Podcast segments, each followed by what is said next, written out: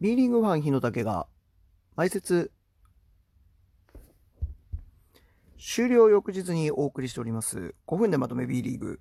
本日は10月26日土曜日、27日日曜日に開催されました第6節のまとめと、1日金曜日から5日火曜日までにかけて行われます第7節の注目見てまいりたいと思います。京都新潟はゲーム1新潟、ゲーム2京都が取って1勝1敗となっております。新潟なかなか苦戦を強いられておりますが、1試合目のね、京都を60点に抑えたディフェンス、これがちょっと鍵になってくるかなというところです。ベテランがね、頑張ってます。アルバルク東京三河は、ゲーム1、ゲーム2ともアルバルク東京が取りまして2勝となりました。アルバルク東京、怪我人の多い中ですね、特に小島は全治6ヶ月ということで、え結構長い離脱となっていきますが、両試合90点以上のポイントを稼いでいるということで、田中大輝のポイントガードはかなり機能しているという状況になっております。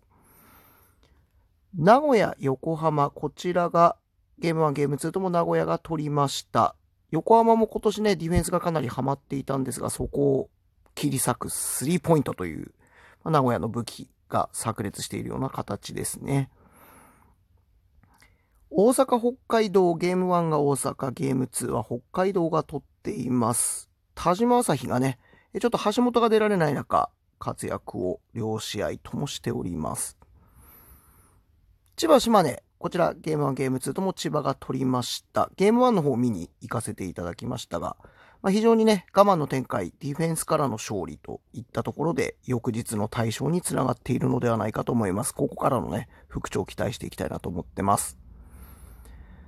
サンロッカーズ渋谷川崎、こちらがゲーム1が川崎、ゲーム2サンロッカーズ渋谷ということで、まあ、強豪同士ですね、どちらもこう、ずるずると連敗しない今年はチームになっているのかなということで、最後までこの2チームね、目が離せないところになっていくのではないかと思います。秋田氏が、こちらはゲーム1、ゲーム2とも秋田が取りました。横浜から移籍しました細谷ですね。こちらがかなり活躍をしております。スリーポイントね、打った瞬間はなんか、このスリーポイントの打ち方で入るのかなとか思うんですけど、ね、バンバン決まっちゃうんですよね。富山、宇都宮です。宇都宮がゲーム1、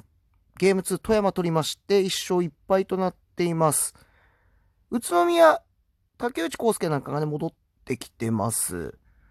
え富山はね、えー、新加入選手、オルトン、こちらがどこまでフィットしていくかということで、ゲーム2、宇都宮に勝っているということでね、ここを自信にしていただけるといいんじゃないかなというところです。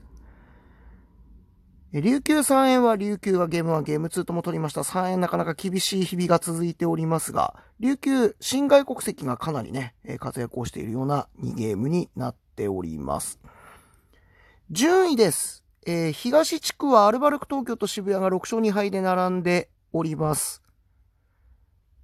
中地区は川崎の独走対戦になっていて8勝2敗。西地区は名古屋が8勝2敗。京都7勝3敗で続いております。東地区は千葉が5割5勝5敗にもかかわらず最下位というね、えー、相変わらずの激戦が東地区は続いていくような状況となっていきます。7節は1日金曜日から5日の火曜日までにかけての、えー、長丁場で行われていきます。えー、かなり高カード、目白押しになってますね。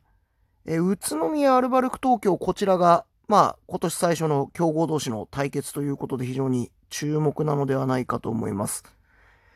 えまた、三河サンロッカーズ渋谷、こちらも、まあ、渋谷のディフェンスがどこまで三河に通用していくかというところ注目なのではないでしょうか。えまた、千葉、京都、こちらもですね、え3日の試合私見に行きたいと思っております。えそして、まあ同じ東地区ということもあるんですけれども、北海道、秋田、この辺なんかもかなり注目なのではないかなというふうに見ております。また5日の火曜日の試合終わりましたところでご紹介してまいりたいと思います。よろしくお願いします。